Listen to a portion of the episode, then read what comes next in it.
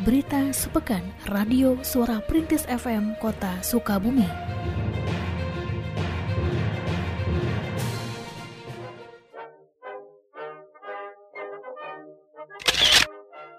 RSUD R. Samsudin SH memulai pelaksanaan vaksinasi COVID-19 kepada tenaga kesehatan pada hari Senin 1 Februari 2021.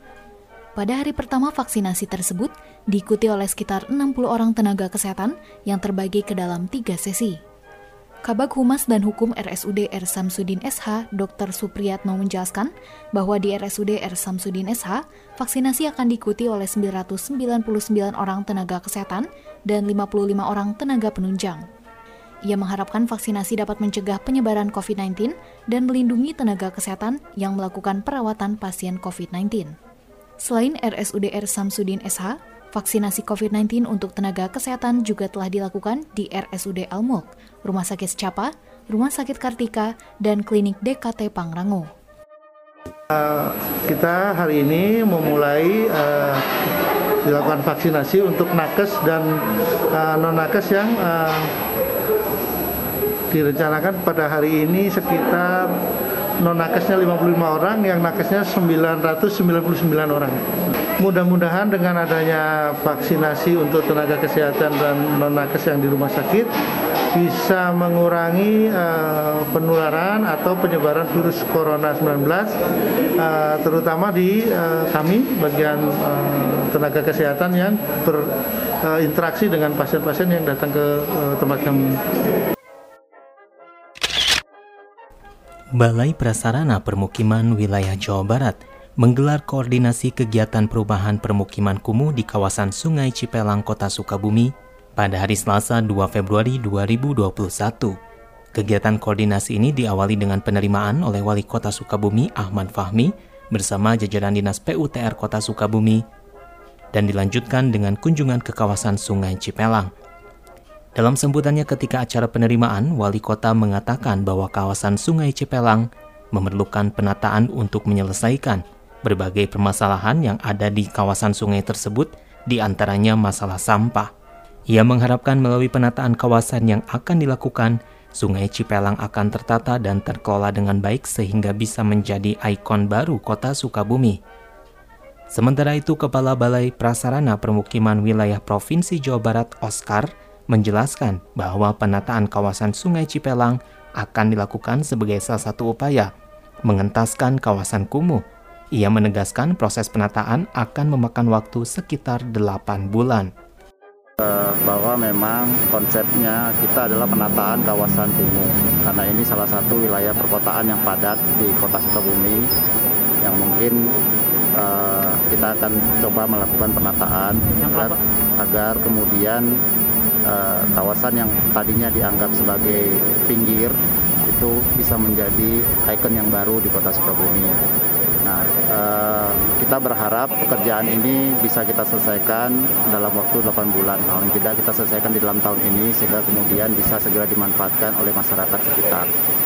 Hari ini kita memang masih mengerjakan pekerjaan konstruksi saja, ya baru pekerjaan konstruksi. Sedangkan konsep penataannya mungkin baru uh, tiga bulan lagi kelihatan ya mulai kelihatan uh, dikerjakan karena memang konstruksi uh, tanggul penahan tanah itu menjadi fondasi dari penataan di atasnya itu yang akan dilakukan uh, di sini di, di tempat kita berdiri hari ini itu akan dijadikan uh, wajah depannya, tampak depan dari konsep penataan kawasan kumuhnya. Ini nanti akan ada tempat parkir dan uh, 100 50 meter ke arah Iril nanti akan kelihatan tempat sebagai spot foto ya, spot foto yang akan bisa dimanfaatkan oleh warga di sini. Direktur Perumda AM Tirta Bumi Wibawa Abdul Kholik Pajawani ketika ditemui pada hari Rabu 3 Februari 2021 mengatakan bahwa pada tahun 2021 ada tujuh program kerja yang akan dilaksanakan. Program terbaru tersebut di antaranya instalasi peningkatan konstruksi, perbaikan jaringan pipa, peningkatan cakupan pelayanan, peningkatan perbaikan genangan air, dan peningkatan sumber daya manusia SDM. Dikatakannya, Berbagai program tersebut akan dilaksanakan untuk menyelesaikan permasalahan yang terjadi saat ini, yaitu ketersediaan air baku, infrastruktur jaringan pipa, sistem operasional yang baik, dan peningkatan SDM. Ia juga menerangkan bahwa Perumda AM Tirta Bumi Wibawa tidak memiliki sumber air baku dari kota Sukabumi hingga saat ini. Selama ini, sumber air baku bersumber dari Kabupaten Sukabumi, yaitu daerah Pondok Halimun dan Cinumpang. Ia mengharapkan tahun ini didapatkan sumber air baku yang berasal dari kota Sukabumi. Tahun 2021 ini kita akan fokuskan ke uh, usaha-usaha untuk mulai membangun, paling tidak mempersiapkan dasar-dasar fondasi dalam persiapan pembangunan infrastruktur. Kita sudah masukkan beberapa usulan kegiatan di tahun 2020 yang karena kondisi COVID ini kemudian menjadi tersendat. Nah, tahun 2021 ini akan kita kejar kembali ada tiga kegiatan utama dalam infrastruktur. Yang pertama optimalisasi. Dan tadi saya bilang jaringan pipa kita yang lama kita optimalkan, kalau bisa diganti yang baru. Instalasi pengelolaan air kita kita tingkatkan lagi, eh, kita updating, perbaiki. Yang kedua adalah uh, pengembangan infrastruktur baru, ya kan? Nah, jaringan perpipaan yang baru. Yang ketiga pengembangan jaringan sistem penyediaan air minum instalasi. Proses vaksinasi COVID-19 di Kota Sukabumi pada hari Rabu 3 Februari 2021 dilaksanakan di Dinas Kesehatan Kota Sukabumi dan diikuti oleh 115 orang peserta yang terdiri dari tenaga kesehatan dan penunjang pada Dinas Kesehatan. Kepala Bidang Pencegahan dan Pengendalian Penyakit Dinas Kesehatan Kota Sukabumi, Dr. Lulis Delawati menjelaskan, sejak diluncurkan pada 28 Januari lalu, sejauh ini 883 orang tenaga kesehatan telah mendapatkan suntikan vaksin COVID-19 yang pertama. Proses vaksinasi sendiri dilaksanakan melalui 24 fasilitas kesehatan. Ia juga menerangkan bahwa vaksinasi COVID-19 berjalan lancar meski ada beberapa penundaan di dikarenakan peserta vaksinasi tidak lolos dalam screening atau pemeriksaan kesehatan. Dijelaskan pula bahwa para tenaga kesehatan yang telah divaksinasi akan kembali menerima suntikan kedua vaksinasi dalam jangka 14 hari. Vaksinasi di Dinas Kesehatan Kota Sukabumi ini uh, dengan sasaran sekitar 116 orang yang terdiri dari uh, semua uh, tenaga kesehatan dan penunjang di dinas kesehatan uh, serta UPT ya UPT sigap uh, dan labkesda UPT penunjang dan uh, dan dinas kesehatan yang semuanya 116 ini tahapan keberapa uh, Kota Sukabumi ini kan sudah di launching di tanggal 28 ya. Uh, dan kita sudah memulai uh, untuk beberapa vaskes dari mulai hari Sabtu kalau sampai hari ini hari ini kita belum ada hasilnya ya nanti sore. Tapi kalau sampai hari kemarin ada 883 orang yang sudah diberikan vaksinasi untuk nakes uh, sekota. Dengan uh, ketersediaan vaksin yang kita terima kan 3000 ya. 3000 orang untuk 3000 orang artinya 6000 vial vaksin yang sudah kita berikan 883 uh, orang. 68 sekolah dari tingkat TK sampai SMP di Kota Sukabumi pada tahun 2021 akan menerima dana alokasi khusus atau DAK dari pemerintah pusat. Hal tersebut terungkap dalam rapat koordinasi mengenai DAK yang diadakan oleh Bapeda Kota Sukabumi pada hari Kamis 4 Februari 2021. Rapat tersebut dihadiri oleh Wali Kota Sukabumi, Ahmad Fahmi, PLT Kepala Dinas Pendidikan dan Kebudayaan, Cecep Mansur, serta para kepala sekolah. PLT Kepala Dinas Pendidikan dan Kebudayaan menjelaskan total dana DAK yang akan disalurkan kepada 68 sekolah tersebut mencapai 26 miliar rupiah. DAK tersebut ditujukan untuk membangun sarana dan prasarana sekolah. Sedangkan Wali Kota Sukabumi menerangkan rapat koordinasi diadakan dengan tujuan adanya percepatan proses pembangunan dan penyerapan DAK dimulai sejak bulan Februari karena memiliki dampak terhadap pemulihan ekonomi yang terkena efek pandemi COVID-19. Wali Kota juga meminta kepada para kepala sekolah untuk berinovasi dalam penyelenggaraan pendidikan untuk para peserta didiknya meskipun banyak keterbatasan akibat pandemi COVID-19 yang belum memungkinkan pembelajaran tatap muka. Ini kami Bapeda maupun Dinas Pendidikan mengumpulkan 68 sekolah yang menerima DAK, dana alokasi khusus di bidang pendidikan khususnya berhubungan dengan fisik. Sengaja dari awal ini kami kumpulkan agar terjadi percepatan proses pembangunannya sehingga kita ingin di awal-awal Februari ini pembangunan sudah bisa dilaksanakan dalam rangka proses recovery ekonomi yang bisa kita manfaatkan melalui bantuan dari DAK fisik ini. Kalau tahun yang lalu pelaksanaan DAK fisik ini dilaksanakan secara suakelola. Sedangkan untuk tahun sekarang sifatnya adalah kontraktual. Jadi nanti dinas yang memegang sebagai leading sektor dari pelaksanaan pembangunan yang ada. Pemerintah Kota Sukabumi bekerja sama dengan Universitas Nusa Putra memberikan beasiswa untuk warga Kota Sukabumi. Kerjasama tersebut ditandai dengan penandatanganan nota kesepahaman atau MOU oleh Wali Kota Sukabumi Ahmad Fahmi dan Rektor Universitas Nusa Putra Dr. Kurniawan pada hari Jumat 5 Februari 2021 di Balai Kota Sukabumi. Wali Kota Sukabumi menandaskan bahwa beasiswa akan diberikan kepada 33 orang dari 33 kelurahan sekota Sukabumi yang lolos tahapan seleksi dengan total beasiswa yang diberikan lebih dari 917 juta rupiah. Ia mengharapkan kerjasama saat ini dapat terus ditingkatkan, terlebih selaras dengan visi pembangunan kota Sukabumi. Alhamdulillah hari ini kami pemerintah daerah dengan Nusa Putra telah menyepakati eh, kerjasama yang meliputi banyak hal, baik terkait khususnya pendidikan.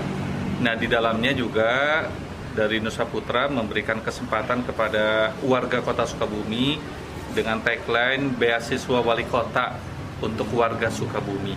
Yang ini diperuntukkan bagi seluruh warga Kota Sukabumi dari 33 Eh, kelurahan nanti kita pilih satu kelurahan satu mahasiswa satu calon mahasiswa tentunya terjadi karena kolaborasi karena kerjasama yang telah disepakati antara Pemda dengan Universitas Nusa Putra pendaftaran calon mahasiswa nanti kita akan buka di kecamatan atau di kelurahan teknisnya akan segera kami sampaikan melalui beberapa informasi yang akan kita sebarkan kepada warga Kota Sukabumi.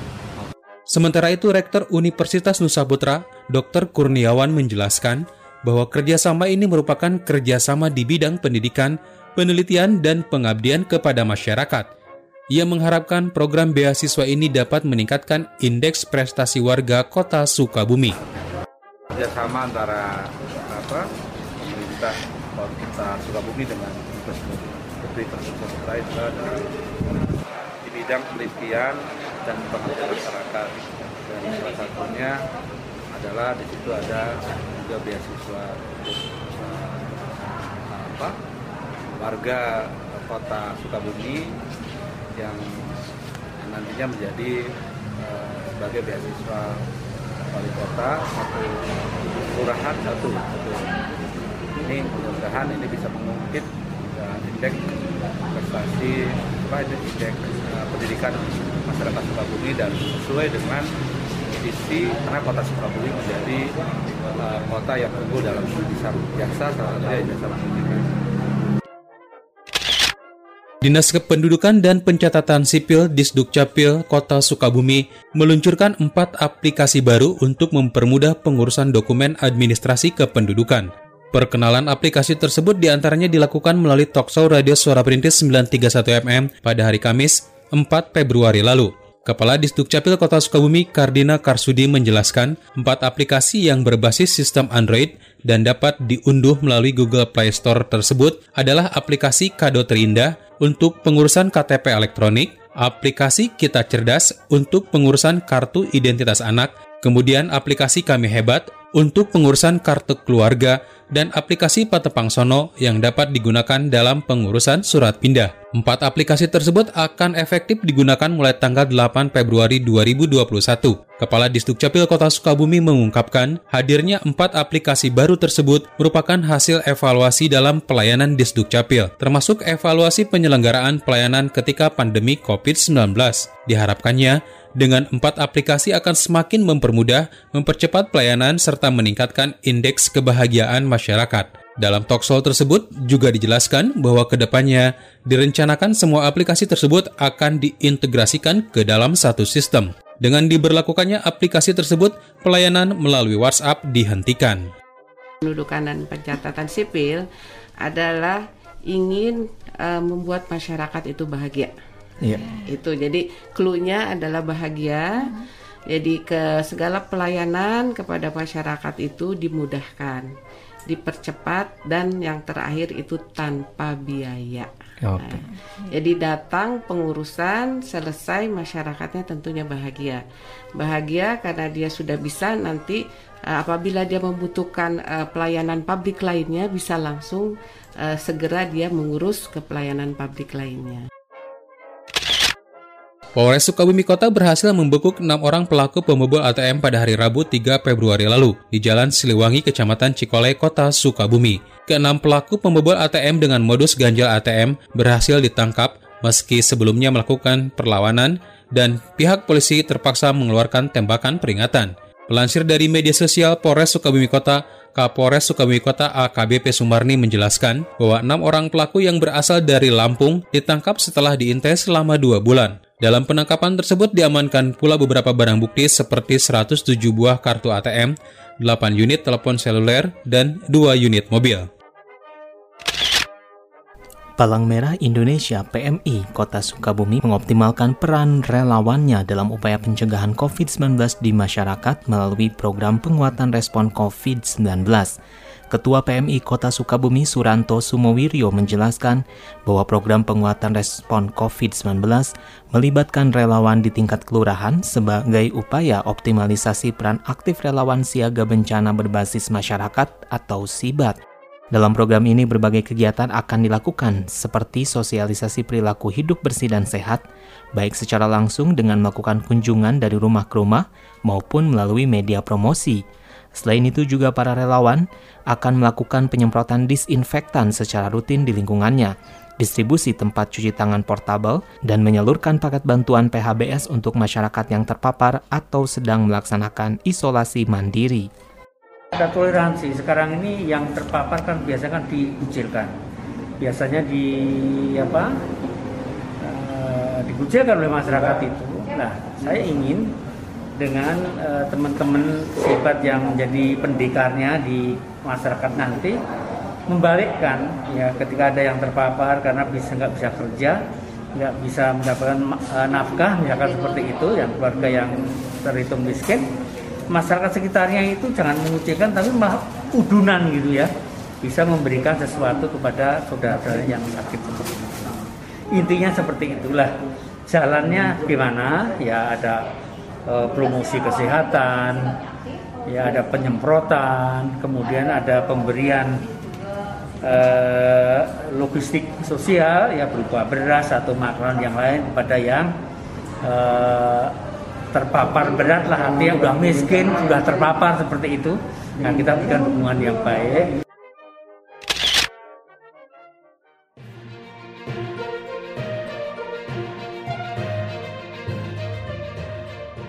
Berita Sepekan Radio Suara Perintis FM Kota Sukabumi.